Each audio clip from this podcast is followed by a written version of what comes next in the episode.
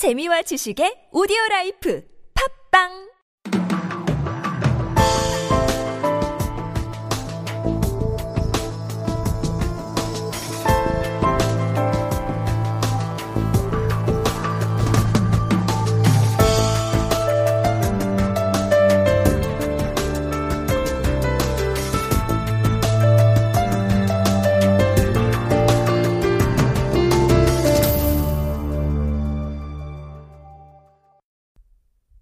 안녕하세요. 2017년 12월에 Conspiracy 뉴스 일부 시작합니다.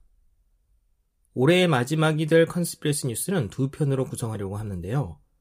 1부는 The Free Thought Project에서 선정한 2017년의 사실로 확인된 음모론이고 2부는 라스베가스 총격 사건에 대해 온라인상에서 제기되고 있는 음모론과 미국이 예루살렘을 이스라엘 수도로 인정한 사건을 포함한 국제 소식이 되겠습니다. 흥미로운 비트코인 소식도 있긴 한데요. 시간이 될지는 모르겠네요. 그럼 바로 2017년에 사실로 확인된 음모론 top 10으로 시작합니다.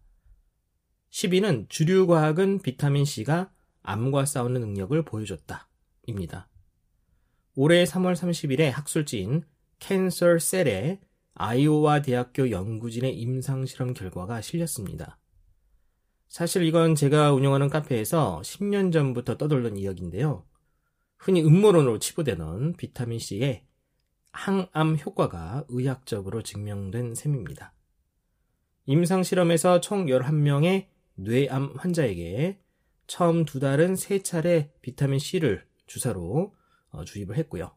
이후 7달 동안은 하루 두 차례씩 주사를 놨다고 합니다. 일반 성인의 혈액에 존재하는 비타민C의 양은 70 마이크로미터인데요. 이 수치를 2만 마이크로미터까지 올리기 위해서 연구진은 미 식약청에서 추천하는 하루 복용량의 800에서 1000배에 해당되는 양의 비타민 C를 주입했다고 합니다. 이 정도로 많은 비타민 C를 주입하는 이유는 비타민 C의 신체 흡수율이 절반이 채 되지 않고 나머지는 소변으로 배출되기 때문입니다. 실제로 주사를 맞은 환자들은 신체적으로 심각한 부작용을 보이지 않았다고 어, 말하고 있습니다. 이 논문은 이렇게 이야기를 하고 있는데요. 음, 암세포는 비정상적으로 높은 산화환원 반응을 가지고 있어서 비타민C에 반응하여 과산화수소를 생성하고 과산화수소에서 나온 활성산소는 암세포의 DNA를 파괴하여 죽게 만든다는 거죠.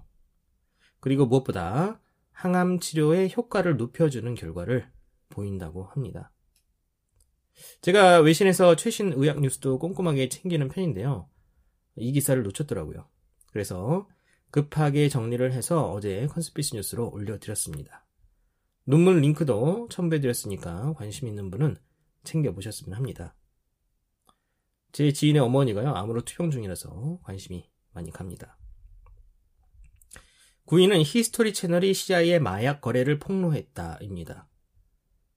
가끔 주류 방송사가 대놓고 음모론을 인정하는 방송을 내보내서 어, 저를 당황하게 하는데요. History 채널이 제작한 이 시리즈의 제목은 America's War on Drugs 마약에 대한 미국의 전쟁이고요. 총 4부로 구성되어 있습니다. 테러와의 전쟁이 테러 전쟁이었던 거를 생각하면 마약에 대한 전쟁은 마약을 위한 전쟁이라고 보시면 되겠습니다. 1부는 Acid Spies, 2부는 Cocaine Cartels, 3부는 Gangs Prisons, 4부는 헤로인 테러리스트입니다. 1부의 acid라고 하는 것은 LSD를 가리키는 단어이고요. CIA의 LSD 실험을 말하는 겁니다. 저희 판도라의 상자에서 CIA가 LSD를 가지고 사람의 사고를 지배하려는 실험을 진행한 것에 대해서 수차례 어, 말씀을 드렸었습니다. 검증된 음모가 존재하는가 편에서 유인 카메론 박사의 사이킥 드라이빙이라고 불리는 그 실험을 이야기했었죠. 쉽게 말해서 약물과 최면 그리고 반복된 테이프의 재생을 통해서 사람의 의식에 존재하는 기존의 기억을 완전히 삭제하고 새로운 기억을 주입하는 실험이었습니다. 블랙 달리아나 커트 코베인의 죽음, CIA와 반문화 편에서는 CIA가 락밴드들을 통해서 LSD를 대중에게 전파시키려고 노력했고 캘리포니아의 로렐 캐넌이라고 불리는 곳을 중심으로 군 출신 가족을 가진 밴드와 가수 들이 유난히 많이 배출이 됐으며 이들을 통해서 마약이 대중에게 유행을 했고 히피 사이키델릭 문화가 퍼져갔다. 이런 주장을 소개해 드렸었습니다. 2부의 코케인은 주로 Conspiracy 뉴스에서 말씀드렸던 건데요.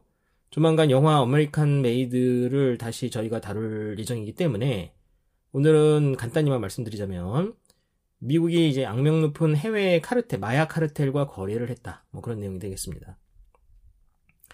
사실 제가 이 방송들 아직 보지 못해서요. 홈페이지에 있는 간단한 소개만 보고서 어느 정도 추정해서 말씀드리고 있다는 걸 참고하셨으면 합니다. 이상하게도 3부와 4부에 대한 소개 글은 History 채널 홈페이지에서 지금 사라지고 없습니다. 현재 이용 가능하지 않습니다. 이렇게 쓰여 있더라고요. 어쨌든 미국 정보부의 해외 마약 거래는 이들에게 매우 중요한 수입원이고요. 정부의 예산을 받지 않고 몰래 진행하는 비밀 작전을 지원하는 데 사용되는 것으로 보입니다. 무엇보다 큰 문제점은 이 마약을 미국 내로 가지고 들여와서 판매까지 한다는 데 있겠죠. 이들에게 국민은 그저 생산하고 소비하는 그들의 소득원일 뿐입니다. 미국이 테러와의 전쟁 이후 아프가니스탄을 점유하고 있는데요. 미국이 점유한 시점이 아프가니스탄의 탈리반 정부에서 양귀비 재배를 금지한 시점이었고요. 이후 매년 팔레스타인의 양귀비 생산은 증가해서 그러니까 미국이 다시 제차, 대차, 그, 점유한 다음에 증가를 해서 올해 말에 나온 기사를 보니까요. 2017년에 역대 최대 생산량을 기록했다고 합니다. 테러와의 전쟁은 테러를 위한 전쟁, 마약과의 전쟁은 마약을 위한 전쟁이 되겠습니다. 2017년에 사실로 확인된 음모론 8위는 억만장자들이 젊은이들의 피를 소비하는 걸 공개적으로 인정하다입니다. 올해 7월 25일 Conspiracy 뉴스에 젊은 피가 노화를 되돌릴 수 있는가라는 기사를 통해서 암브로시아라는 미국의 실리콘밸리의 스타트업을 소개해 드렸었습니다. 간단히 말해서 돈 8,000불이면 25세 이하 청년의 피를 수혈받을 수 있다는 겁니다. 우리 돈은 900만원 정도가 되는데요. 그런데 노화는 치료의 대상이 아니죠. 질병이 아니니까요. 그러니까 정확히 말하자면 노화를 치료하는 것이 아니라 노화를 억제해주는 역할을 한다고 암브로시아의 설립자인 제시 카마진 씨는 말을 하고 있습니다. 하지만 실제 젊은 피를 수혈받으면 세포가 젊어진다는 실험 결과들이 나와 있고요. 일부 주류 언론에서는 이와 같은 실험 결과에 대해 의문을 제기하기도 하지만 젊은 사람의 피를 수혈하는 클리닉은 이미 스위스에서 몇 년 전부터 존재해 왔습니다.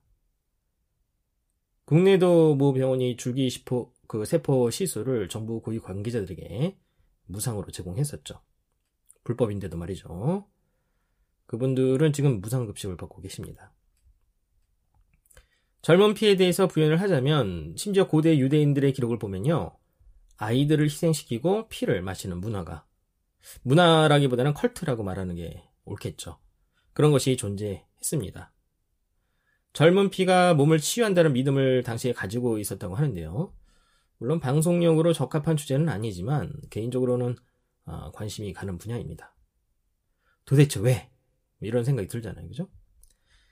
7위는 CIA가 1953년 이란 쿠데타를 기획하고 진행한 음모론이 사실로 증명되다. 입니다.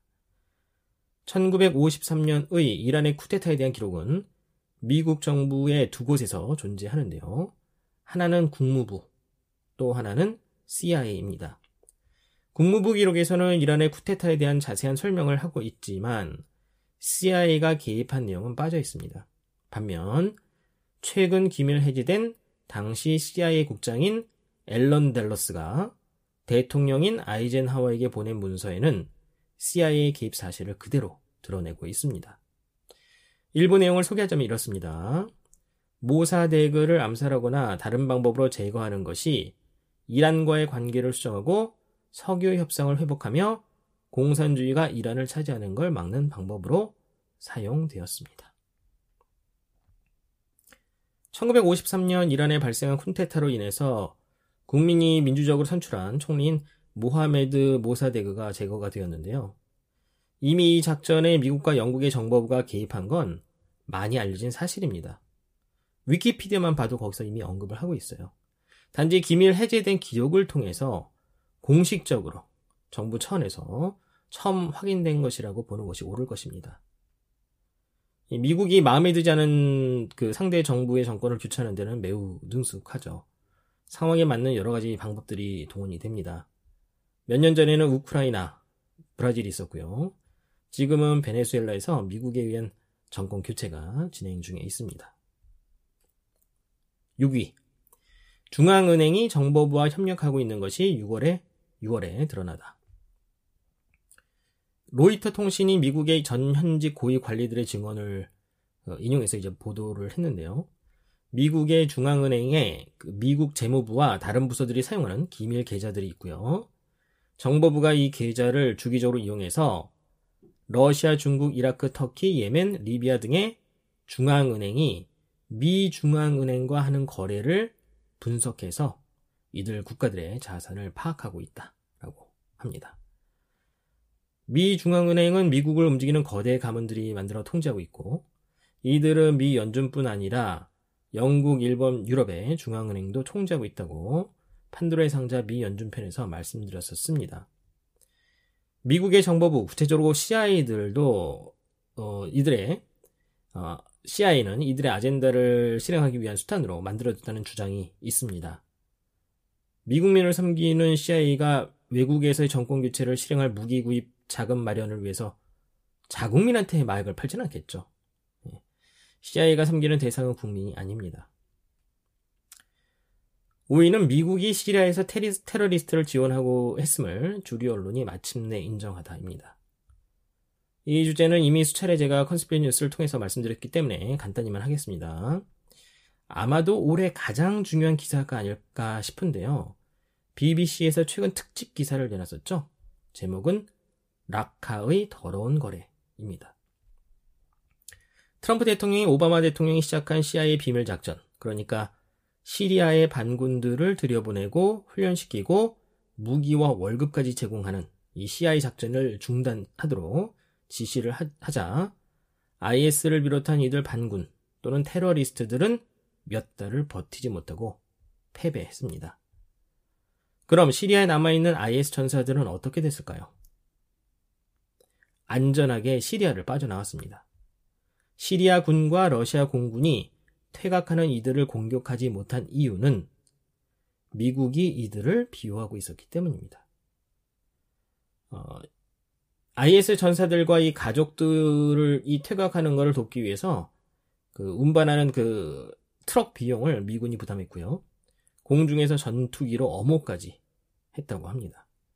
제가 하는 얘기가 아니고요. BBC 특종 기사의 내용입니다. 국내 기사에서는 이거를 보지 못한 것 같아요. 확인해 보진 않았습니다만. BBC의 이 기사에 대한 부연 설명이 있는데요. 12월에 나온 한 조사에 따르면 IS가 사용하는 무기들의 97%를 미국과 사우디가 제공했다고 합니다. 무엇보다 재밌는 건 미국이 시리아에 군을 파병한 건 물론 파병 자체도 터키 정부가 폭로한 후에 마지못해 인정했지만요. IS와 싸우기 위해서라는 명분이었죠. 그러니까 시리아 정부가 반대함에도 불구하고 악당인 IS와 싸우기 위해서 시리아에 군을 파견하고 기지를 세운 것이죠. 그 나라 정부에 반대함에도 불구하고 말이죠.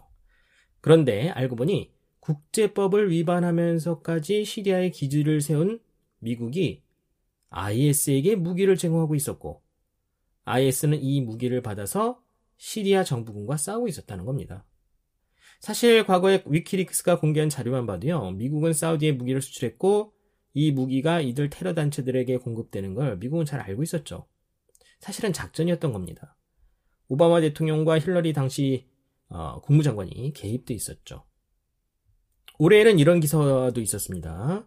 불가리아 기자인 딜리아나 게이탄지에바는 미 국무부와 존 맥, 그 맥케인 상원의원이 아제르바이젠 국영 항공사인 실크웨이에 무기를 실어서 친미 국가들인 사우디, 아랍에미리트, 터키 등으로 이 무기를 보냈고요.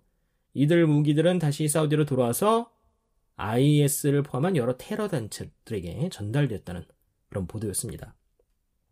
이 기사가 정말 대단했던 건요. 이 위험한 취재를 한 여, 여자 기자가, 여기자가 시리아의 중요한 전투지인 알레포시까지 방문을 해서 IS가 남겨놓고 간 무기고 안에 들어가서 촬영까지 했다는 겁니다. 무기 운송 컨테이너에 붙은 부표까지 모두 촬영해서 영상과 사진을 공개했습니다. 아마도 올해 최고 기사 중 하나였을 거라고 저는 이렇게 보고 있는데요. 이 특정 보도를 한 게이타지 에바 씨는요, 언론사에서 해고가 됐습니다. 네, 씁쓸하죠. 다음 순위를 보겠습니다. 4위는 미 언론의 거인, 셀리 퀸이 오컬트를 사용해서 사람을 죽였다. 입니다. 셀리 퀸은 워싱턴 포스트 등의 이제 글을 쓰는 언론인으로 보통 소개가 되는데요. 사실 이분은 이분 자신보다는 이분의 아버지인 윌리엄 윌슨 장군이 유명하죠. CIA가 창설되는데 큰 역할을 한 분이고요. 그리고 이 셀리 퀸 씨의 남편은 벤 브래들리인데요. 워싱턴 포스트에서 수십 년간 편집장을 지내기도 했습니다. 퀸 씨가 최근 회고록을 내놨는데 Finding Magic: A Spiritual Memoir라는 제목입니다. 마법을 찾기 영적 회고록. 직역하면 우리말로 이 정도 될 겁니다. 이 책에서 그녀는 자신이 어떤 주술을 통해서 최소 3명의 사람을 죽였다고 적고 있습니다. 아직 읽어보진 않았어요. 저도 관심 있는데요. 아마도 미국 사회의 엘리트들이 마법과 주술 같은 것에 관심을 가지고 있다는 것을 언급하기 위해서 올해 사실로 확인된 음모론 순위에서 이 회고록을 언급하고 있는 것 같습니다. 제가 보기엔 뭐 그렇게 아주 중요한 그 거까지는 아닌 것 같아요. 힐러리 클린턴이 루즈벨트 대통령의 영분이었던 엘리너 루즈벨트와 대화를 나눈다고 빌 클린턴이 한 연설에서 밝힌 적도 있습니다. 어, 1996년인가요? 그때 나온 밥 우드워드 씨가 쓴 책에서는 힐러리가 간디와 대화를 한다고 뭐 그런 내용도 있었던 걸로 기억합니다. 다음 3위입니다. 3위는 미국 환경보호청인 EPA가 치명적인 독성 물질을 배출한 화학약품 회사들과 공모한 걸 나타내는 2만여 개의 문서가 8월에 공개되다입니다. 여기서 말하는 이 회사들은요, 구체적으로, 대표적으로 다우, 몬산토, 듀폰 등인데요. 이 공개된 문서는 Poison Papers라고 라는 별명으로 불리고 있는데요. 배경은 1920년대가 되겠습니다. 이들 회사들이 제조한 제품들이 환경과 인간에게 해로운 물질을 가지고 있었고 EPA는 이들 회사 관계자들과 비밀 회의를 갖고 언론과 대중에게 이와 같은 사실이 노출되는 걸 막기 위해서 회의를 했다는 거죠. 환경보호청은 이름 그대로 환경을 지키고 국민의 건강을 보호할 직접적인 책임이 있는 당사자들인데 오히려 회사들의 이익을 염려해 줬다는 겁니다. 2위는 기후 조작이 캠트레일 음모론 수준에서 현실로 등장했다. 입니다. 올해 의회가 지오 엔지니어링, 즉 지구공학에 대한 공청회를 열었습니다. 어, 우리말로 어떻게 번역해야 될지 모르겠는데요. 하원에서 이 하원의 하부위원회에 환경과 에너지에 대한 그, 그 위원회가 있는데요. 11월 달에 기후 조작에 대한 공청회를 열었는데 이 제목이 지구공학 혁신 연구 그리고 기술이었습니다. 위원회 소속 의원들과 띵크탱크 관계자들, 학계 전문가들이 참여했다고 합니다. 이 사전에는 지구공학으로 정의되어 있는 이 geoengineering에 대해서 좀 더 알아보면요. geoengineer이라는 건 뭐냐면, geoengineering이라는 건 뭐냐면, 대규모의 의도적인 지구 에너지 균형 조작을 통해 온도를 낮추고 인위적인 기후 변화에 대처하는 기술을 가리킵니다. 여기에는 물론 음모론에서 흔히 언급되는 chemtrail이 포함되죠. 이제 공개적으로 이와 같은 주제를 정부 수준에서 어, 다루게 된 겁니다. chemtrail에 대해서는 제가 이미 작년 7월에 당시 CIA 국장인 존 브레넌이 안보협의회의 한 연설에서 한 어, 연설을 소개해드렸었는데요. 구체적으로 chemtrail 기술의 효용을 긍정적으로 평가한 연설이었습니다. 컨스피러시 뉴스에서 이 연설의 일부를 발췌해서요, 번역해서 올려드렸었습니다. 컨스피러시 뉴스 사이트에서 chemtrail을 검색어로 사용하시면 기사를 찾으실 수 있습니다. 이외에도 기후 조작 기술에 대한 이야기는 무척 많습니다. 미치오 카쿠 박사는 레이저 기술을 이용한 기후 조작 기술의 존재를 CBS에 출연해서 언급했었고요. 올해에는 허리케인을 통제하는 기술을 담은 논문의 존재가 드러나면서 온라인상에서 큰 반향이 일기도 했습니다. 최근 미국이 허리케인 때문에 굉장히 그 시끄럽죠. 피해도 굉장히 컸고요.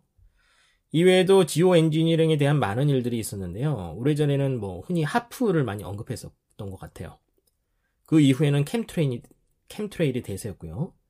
최근에는 허리케인과 어, 서부 캘리포니아에 발생한 화재에 대해서 여러 이야기들이 나오고 있습니다. 제가 꼼꼼하게 스크랩을 하고 필요하면 제목까지 공책에 적어가면서 기사들을 같은 부류로 묶, 묶는데요. 제가 하루에 하나의 기사만 쓰다 보니까 갑자기 중요한 소식들이 갑자기 많이 나오면 이 기사들이 뒤로 밀려가지고요. 제가 소개를 미처 해드리지 못한 상태에서 그냥 있는 경우가 발생합니다. 유감입니다.